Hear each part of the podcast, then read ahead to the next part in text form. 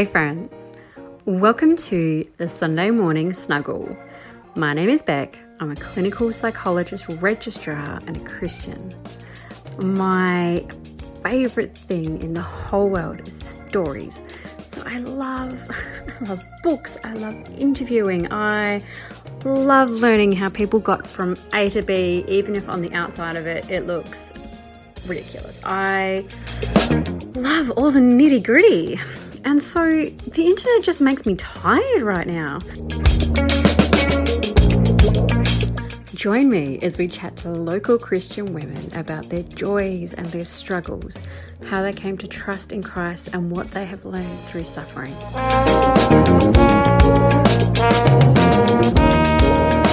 So, Britt, tell me, what does a typical week look like for you, and what things make up your week? A typical week, well, it's all about change to be honest. So, a typical week previously was that I am a stay at home mum with a three and a half year old daughter, Beatrix, and a and twins. So A doesn't really work there. Twins that are 17 months old, a boy and a girl, Ambrose and Florence.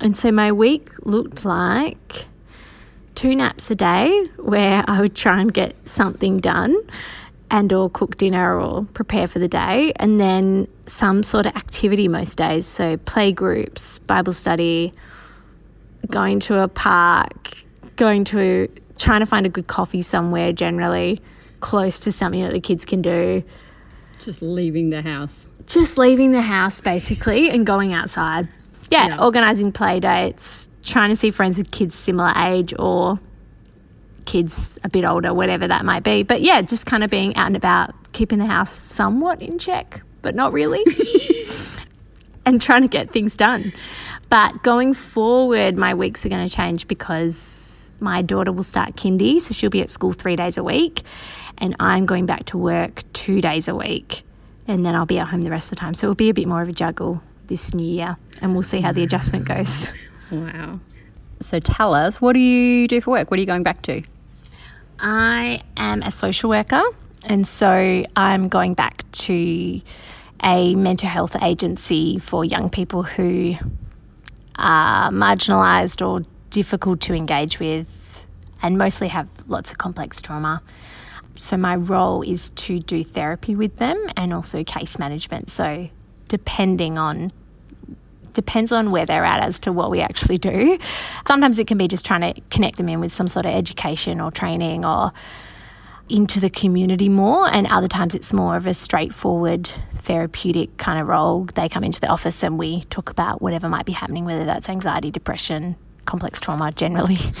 just try and engage with them and work through some of that. So what I'm hearing is there's going to be lots of tantrums. On Yeah. Both of days. Yeah. All of the days. Yeah, so every day will be tantrums. Every day will be tantrums. Whether they're young people or little people. so tell me, what are you, a few of your favourite things lately? yeah, I read this question and I was trying to think what what have I read or seen recently that's been good? I've watched some really good TV recently. Yeah. The kind of TV where you're like busting to get your kids to go to bed because you want to turn on the TV. Like bedtime, bedtime, yeah, bedtime. come on. You guys have got to go now. It's enough. We watched, I don't normally like this kind of genre, but we watched And Andorf, I think it was called, or Andor. It's a Ooh. Star Wars spin off TV series and actually loved it Really? really engaging and really, really good. Oh. And the other one I loved this last year, Severance on Apple TV. That was one of the best TV shows I think I've ever seen. And I thought about it for weeks after. I couldn't stop thinking about how it ended and what would happen next and where things were going to go. And then reading wise, I read Hannah Kent's new book. I can't think of the name off the top of my head, and that was really ah, good. She was the one who wrote that book about that woman who was like wrongly accused. Yeah, like, Burial winter. Rites. Yes, Yes. really. Oh my goodness, so bleak. Yes. What else did she write? Is it is equally depressing? Yeah, kind of. It's a woman in a small Christian village in Europe who migrates to Adelaide with her family. I feel like I can't say much without giving away the entire plot line, but it's like their ship journey over and their time in the village and their faith. Although Hannah Kent is not a Christian, so it's interesting reading her take on a Puritan faith. Um, that yeah, that was a very good book. Are they like Um, very bleak Puritans? Yeah, they're pretty stoic, but their lives are very hard as well. so you can kind of understand why they might be like that. You're like, that's fair, you know, people do just randomly die in your life. Yeah, and you're like, okay, got to soldier on and feed Um, yeah. the cows and. Yeah, you got to do your jobs and make sure you're working with your hands, basically. Yeah, and oh, I read part of, I haven't finished, ironically, a book called Stolen Focus. I would like to read that. It looks very long. Is, it It is. it? Yes, I really liked it, got into it, and then forgot about it, which is very ironic given the topic of the book. Yeah, yeah, You'd yeah. think I would keep reading it. It's a long book considering that it's directed at people who are struggling to focus. Yeah, Yeah. yeah, but he also like didn't have a phone and went away for three months to some sort of island type getaway.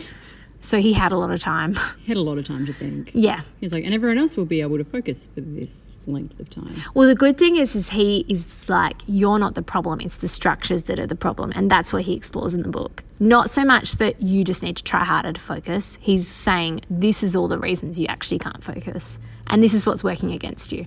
So it's quite So- nice. It's almost similar. Have you read Digital Minimalism? No. Yeah, Cal Newport is a computer science professor, so he loves technology. Okay. But he's like, this is why all the systems don't work. So he's more like, this is how the system is set up, you know, with email and all these things, and why knowledge work is structured wrong, and why it's hard to focus. Ah. Yeah, but then he's like, this is how you could, you know, like tech isn't going to change. So this is like ways you could structure your life or tools you could use to Ah. kind of get around that. I wonder if this guy interviews him because he interviews all the He must do. Lead must be thinkers in this area. Uh, and then I really like listening to podcasts actually. Me too. I'm a massive fan. Yeah. Yeah. What's what are your favorite podcasts? So I listen to Shameless quite a lot. Is that a Mamamia one? No. No, it's like it's dumb stuff for smart people is their tagline.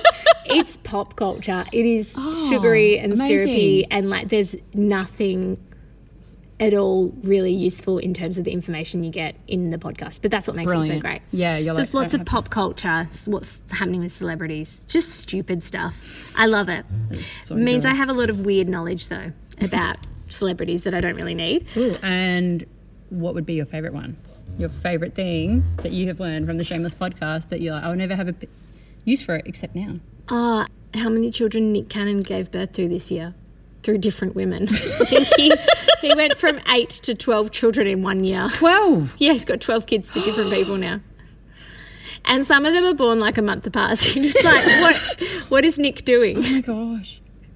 Oh my gosh. They were predicting how many children they thought he might have this year Whoa. because he's just like a bit of prolific Wow. baby maker. This Yeah. is getting ridiculous now, Nick. What yeah, are you like, I'm doing? lining up to give birth to one of Nick's babies. Like, yeah, wow. Yeah, okay. Yeah. Brilliant. so tell me, what are your current game changers? So this might be a habit, a product, a hack, or a reframe of the way you look at a situation. Hmm. Yeah, I was thinking about this a lot. So, as I was telling you, I've deleted social media in the last two or three days. Hmm.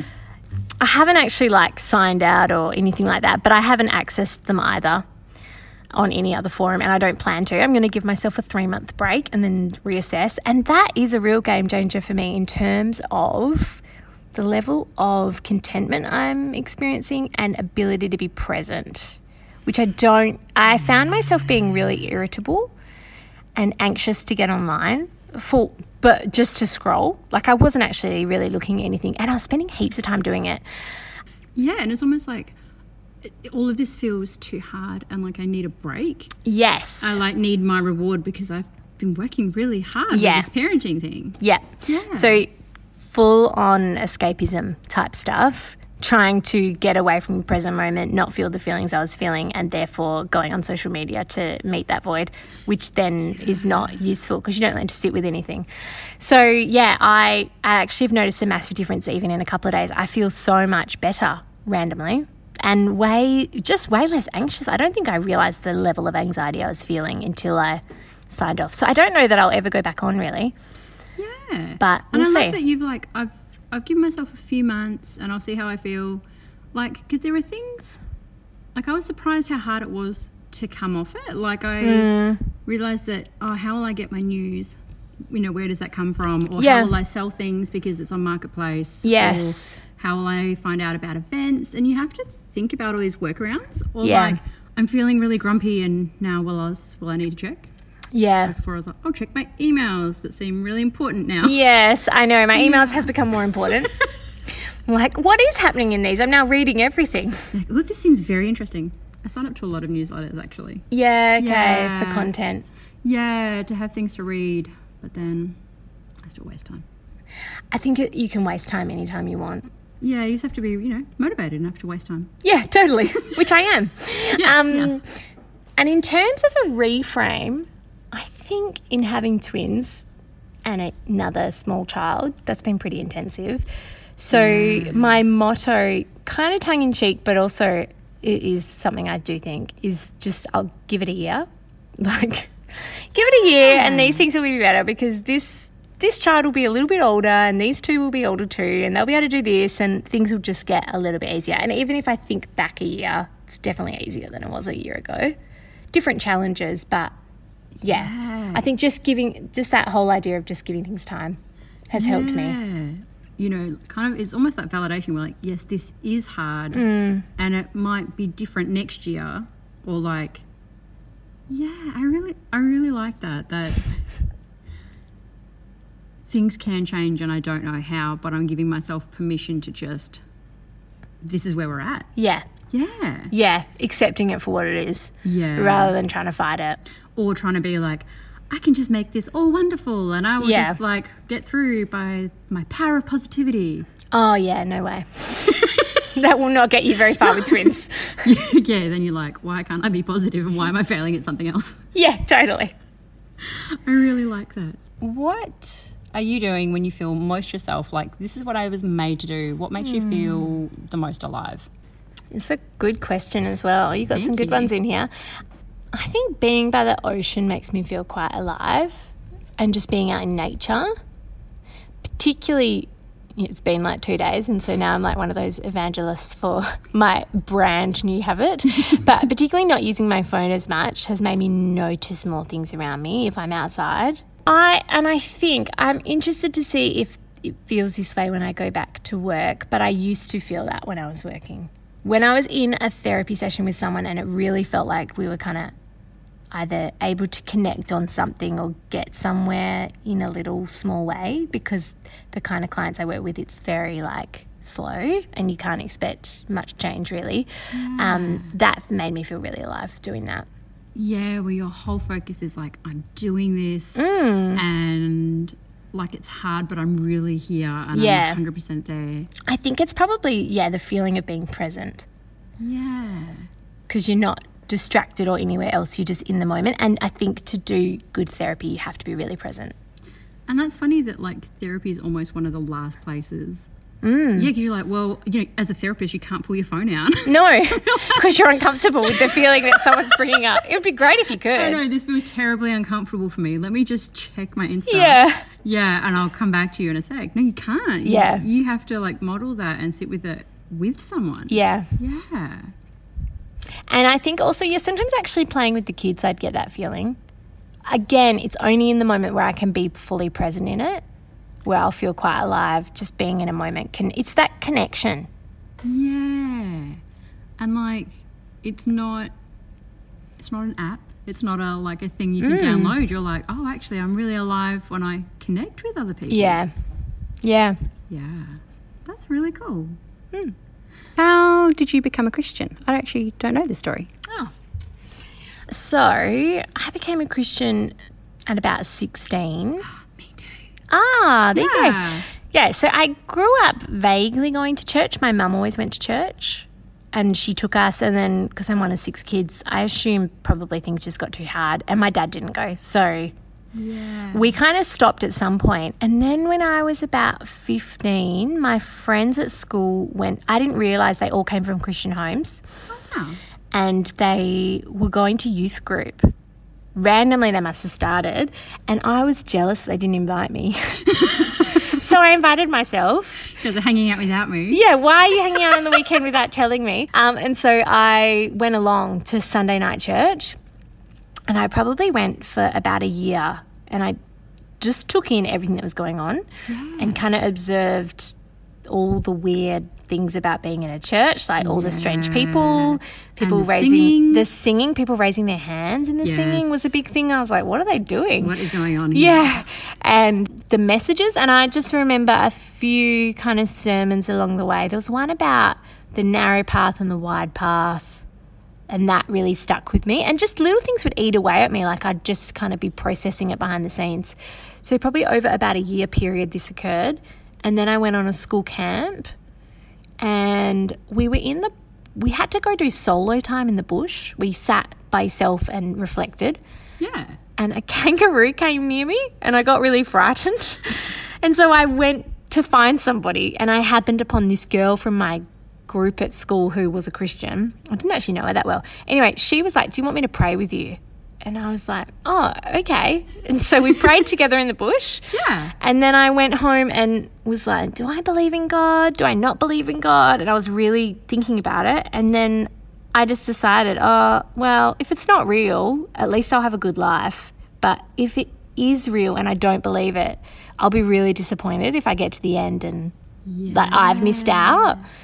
I guess I understood the concept you had to accept Jesus to some degree to make that decision based on that. Yeah, yeah, but almost like the consequences are greater. Yes. Yeah, like almost like because you're like, oh, I, I could choose not to, but it's almost like that weight of it Yeah. stuck with you. You're like, there are real consequences to this choice. Yeah. Yeah. Yeah, yeah. And so then I was like, no, I believe in God. I'm a Christian. And then I just started going to church all the time, and yeah, it changed my life. Yeah, because you you were a chaplain for a while as well, right? Yeah, I was a school chaplain for three years when I first finished uni. Wow, Yeah, that's really cool. Yeah, it was, Yeah. um, it was great. It was a really fun job. I don't know that I'd have the energy for it now, but I did actually love it at the time. Yeah, I loved doing it. that's amazing. Yeah. Sort of about chaplaincy at one point. Ah, Who knows? it is good. It would be interesting. Yeah. Okay, so who is someone who's encouraged or inspired you in your Christian walk and why? Oh, yeah, I was thinking about this one too. Uh, I think a lot of people over the years have really encouraged me. I think back to kind of the first ever Bible study leader I had at 16, a woman called Belinda, and she she would have only been like three or four years older than me, but she definitely influenced me. So she studied youth work, which I went on to study. And she was a school chaplain, and I then became a school chaplain. So I think I kind of really like modeled myself a little bit on her. And she just like spent a lot of time with me, I think, kind of helping me explore the Bible, and that made a massive impact, impact on my life. The other one I reckon is probably Amy Stouffer. Oh, she's amazing. She is amazing. She's and she read the Bible with me for maybe a year to two years at a point when I was working then as a social worker or I was studying social work and then I started working as a social worker and I was working in quite an intensive secular environment and I would meet with her every week and read the Bible and I just it just was so encouraging. I don't think she even realized would realize because we became we ended up becoming friends through doing that. Yeah.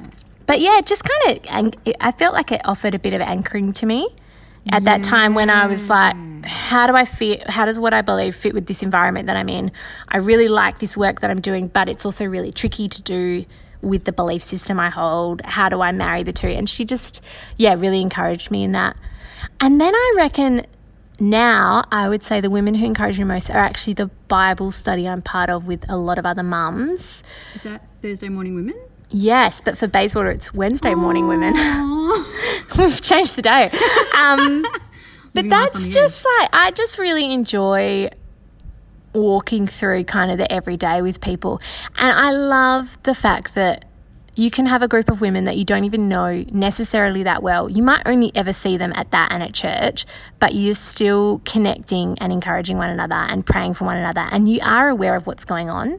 And I think those women, particularly in having when I've had the twins, those women and other women in our church have just like cared for me and loved me at a point where I felt like I had very little to give and provided for our family and actually been like the love of God to us. And that has just like deeply impacted my life. Like, I think I'll hold that forever.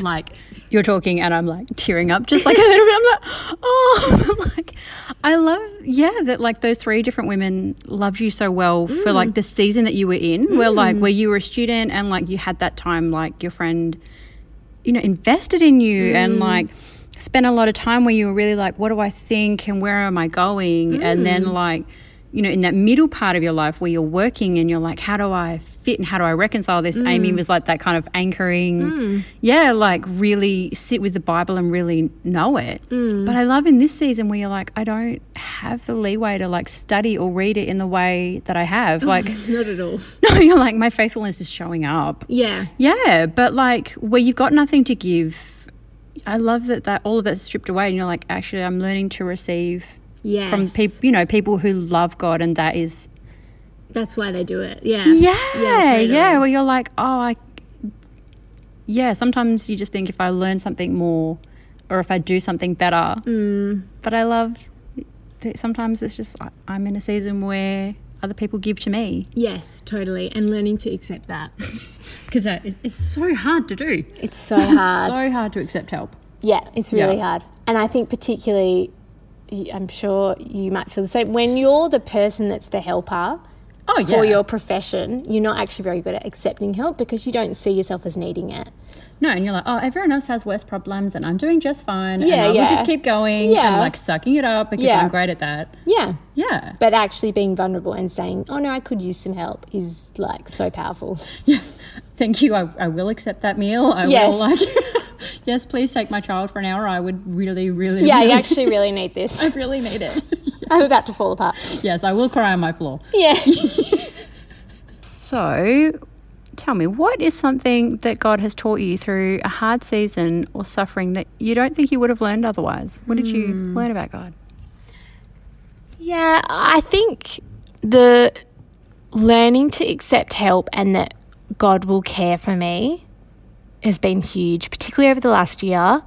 I think twins was just like I actually can't remember probably the first six months of their life because I think it was just so intensive with an older child as well. Like just and people really cared for us and were generous beyond anything I think we could have imagined. And not just our, our church family was extremely generous to us and other Christians we knew, but also just like my mother's group, people that are not Christians were just so caring and loving to us and so generous to us, way beyond what we needed. And there were mm-hmm. definitely points, I think I, because I had so little to invest in anything, I really doubted and wondered about my faith a lot.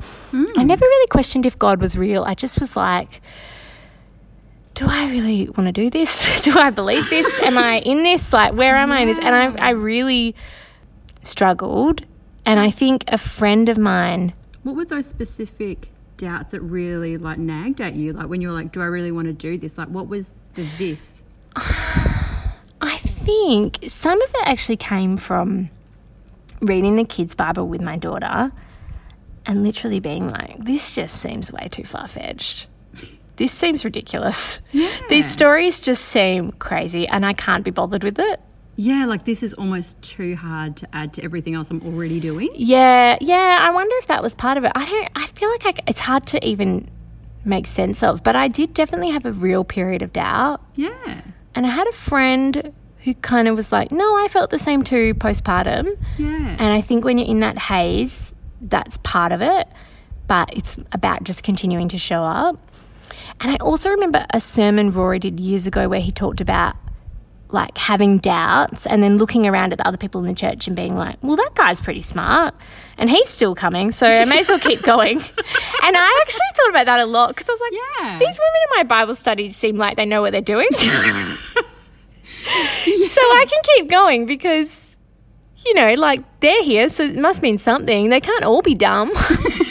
yeah, you're like, I've, yeah, almost like that. You're like, I've thought about this in another season of my life, and I've, I've committed to it, and I've surrounded my, but I'm also surrounded by these people. yeah.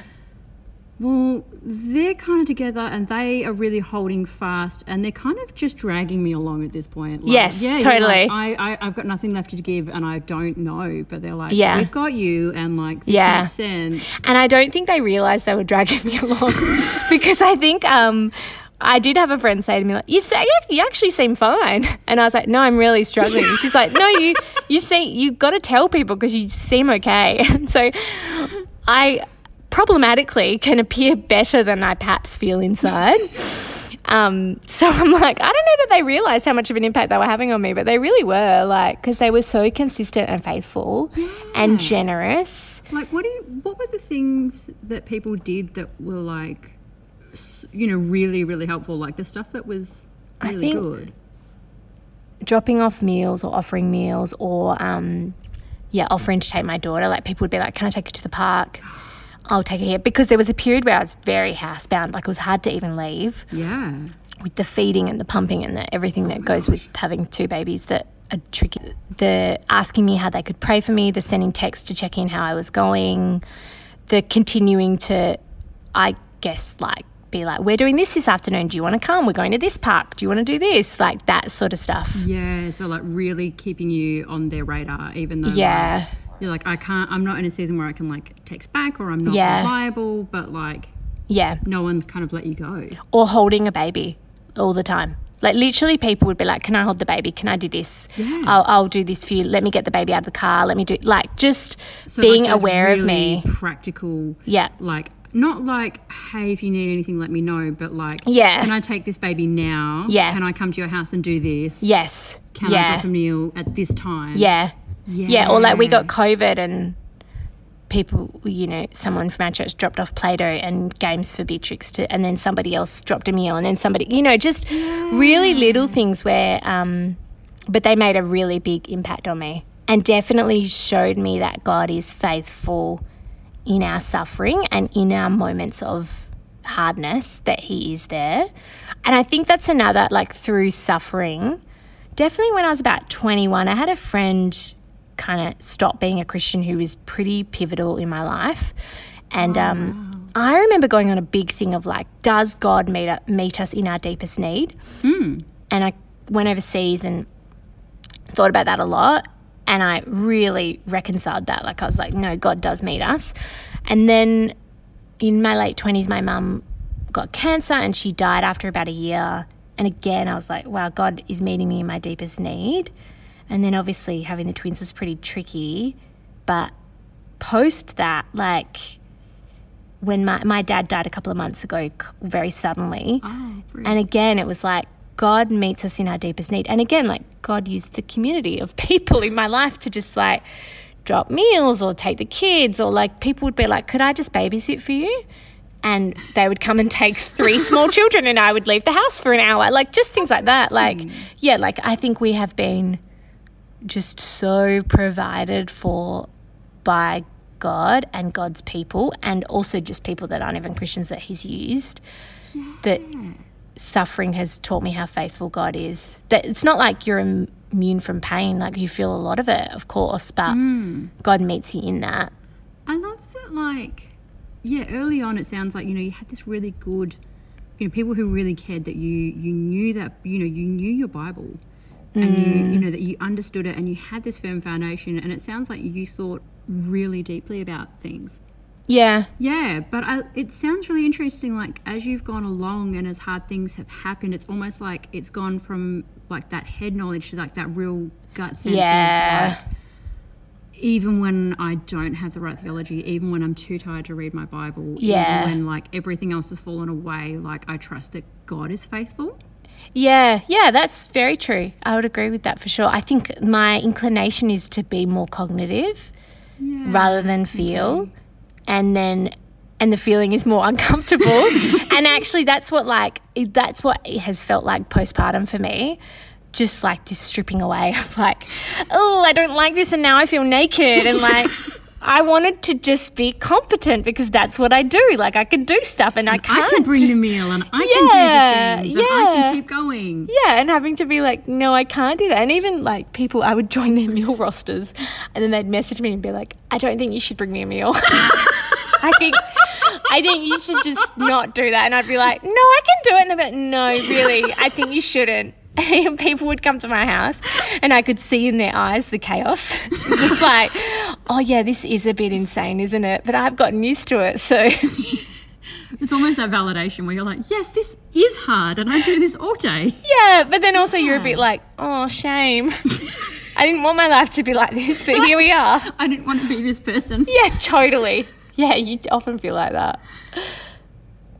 That's like, can I ask a question? Mm. Like, because it sounds like with your mum, like, you know, she was unwell for like a year and then mm. she passed, and it was like you you knew it was coming. and Yes. your dad was like a surprise. Yes, he had a heart attack, so it was a complete oh, surprise. Oh, wow. Yeah. Yeah. Like, was that experience of grief like different, or was it? Yeah, to- yeah, very different.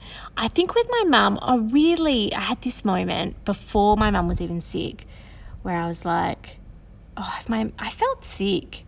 I was with Dave and I was, we were dating, and I was like, oh, I just don't know what I'd do without my mum. And it was this weird moment, and then like literally a month later, mum got sick, Oh. and wow. then over that year, like she was just so unwell. You knew she was unwell. You could see her changing. She had some surgery that changed her a bit. I grieved her loss a lot before she died. And then when she oh. died, because she was so unwell, it was a it was a relief because it was so intensive at the end, like going to the hospital, the hospice, kind of every day, and spending the entire day there. And she's like laying in the bed, and everyone's around. It was just very intensive Yeah. um, that like- when we could stop, I just wanted to stop going to the hospice. I didn't want my mum to die, but I didn't want to keep going there. And so, so hard every day. yeah, and also spending that much time with your family, not that fun. Like it was just, it was, you know, everyone's grieving, everyone's heightened, everyone's saying stupid things, oh, and everyone's just at their worst. totally, everyone's at their worst.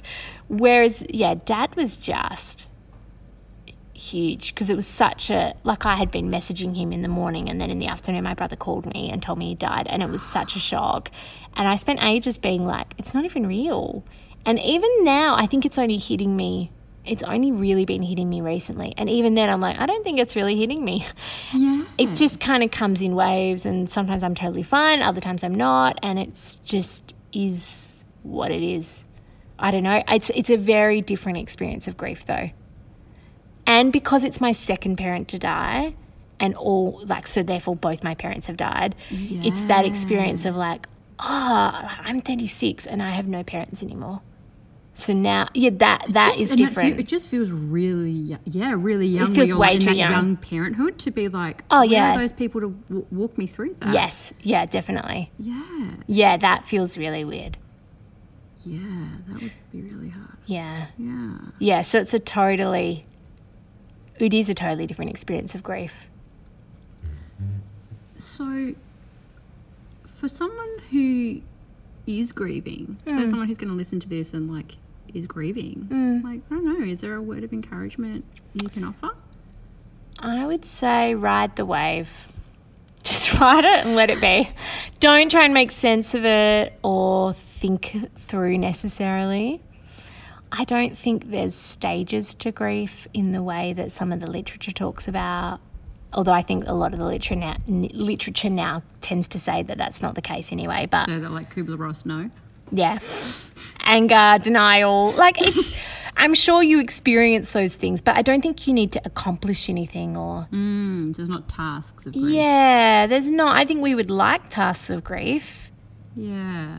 check and i think also to remember god is god is with you in that and in that need and it's just okay if it's really hard. It doesn't have to be anything other. Like you don't have to make it better and you, you also don't have to put a positive spin on it which i think i'm guilty of i'll be like oh no i'm okay because this this this and you're like why do i need i don't need to justify anything Yeah. Like, I like that. Yeah, there doesn't have to be tasks, and I, I don't have to do anything to grieve well. no you just kind of have to be with it Yeah, like I've just got to be like, I am grieving, yeah and it does suck. yeah Yeah. yeah and it's sad and that sad things are meant to be sad so just ride with it I just really like that. Like, I, you know, I don't like that you're grieving, obviously. Yeah, Like, thank you. You know, I'm really happy that these bad I'm things so happen to happy. you. but just I don't know. Sometimes you see in like Christian circles where they're just like, this bad thing happened, but like I'm everything is wonderful. I'm doing really well, and it, you know it's fine, and I'm fine. Yeah. But I, I think the Bible is just not like that. No, if anything, the Bible is just full of people stuffing up and like also in total despair. Yeah. And rightly so. Like a lot of the things you read about, you're like, that is pretty tragic. like just despairing, like I'm just gonna lie here, I'm gonna tear my Yeah. clothes, I'm gonna scream at God like how long and why do you Yeah. abandon me? Yeah. like, yeah, it's really raw. yeah. Yeah. Yeah, very much so. Because the other thing I reckon I've learned through grieving is just that death does feel completely unnatural. Yeah. Like it actually, I think it reaffirms for me what God is saying about death, that it isn't the way things were designed to be. No, like it's not okay. Even when someone old dies, like it's not okay. No, it doesn't feel right. Yeah. And it feels, I think we logically, we say, yeah, someone's old, they had a good life. That's okay that they died. I think we don't know what to do when like a baby or something dies. yeah. And I think it's right that we're like raging when that happens because it just feels completely wrong. But to be honest, an old person feels wrong too. yeah, you're like it's that, that like severing of connection. You're like you almost feel alive in like the context of like you know our, our closest relationships. Yeah. Like it's it's not right that they end or that they go. Yeah. Yeah. Yeah, totally. Like even my dad, I'm like, you were in your mid 70s, it still feels wrong. Yeah. Still feels like you had more to go. Yeah. And I'm sure you felt like that too. Like, you know, it's just, it feels wrong whenever it happens. Yeah. And I think like you know Jesus like wept at Lazarus, Yeah. and you're like he's like Lord over everything, and he's Lord over death, and he raised him to life, but he was still like sobbing. Yeah. Yeah. Yeah. And he knew he'd raise him again. Yeah. So it does seem weird that you would cry. grieve, but then also like, come, come out, come out. Yeah. That's enough now. Yeah. And he's gonna like wipe every tear from every eye. And you're like, Yeah. yeah. Because I don't know, I don't have a bow, but like, Yeah. yeah. We don't need one. Who would you like to nominate for this next? I think I'm going to nominate Amanda Juniper, who I think would be great to speak to about this sort of thing. Mm. I hope she's not going to hate me for nominating her. and be like, why would you choose me? But she's someone I think is extremely faithful Mm. as a person Yeah, she really is. and like in a really beautiful, quiet way. Yeah. I always come away very encouraged talking to Amanda. Yeah, she's very encouraging. Mm. I would say she definitely really encourages me. In fact, actually, one time, not the most recent time I saw Amanda, but the time before that, which was a few years ago, I was walking home from work. I was in the city, and I was standing at the traffic lights, and then Amanda Juniper was at the traffic lights in her car, and she was like, "Hey!" and like all the other cars went, and like it was green, and then she just stayed there and chatted to me for ages, and then she was like, "I need to go." just like drove off. That's so good. I know, I love it. It's my favourite. So I could really see her doing that. I know, it's really wonderful. Ah, brilliant. Thanks for joining us, friend.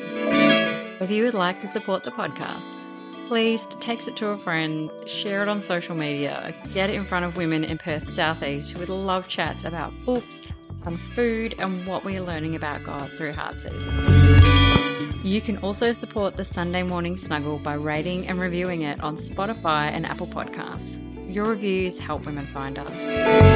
For essays, curated fun links, and notifications of new episodes, check out the Sunday Morning Snuggle.substack.com.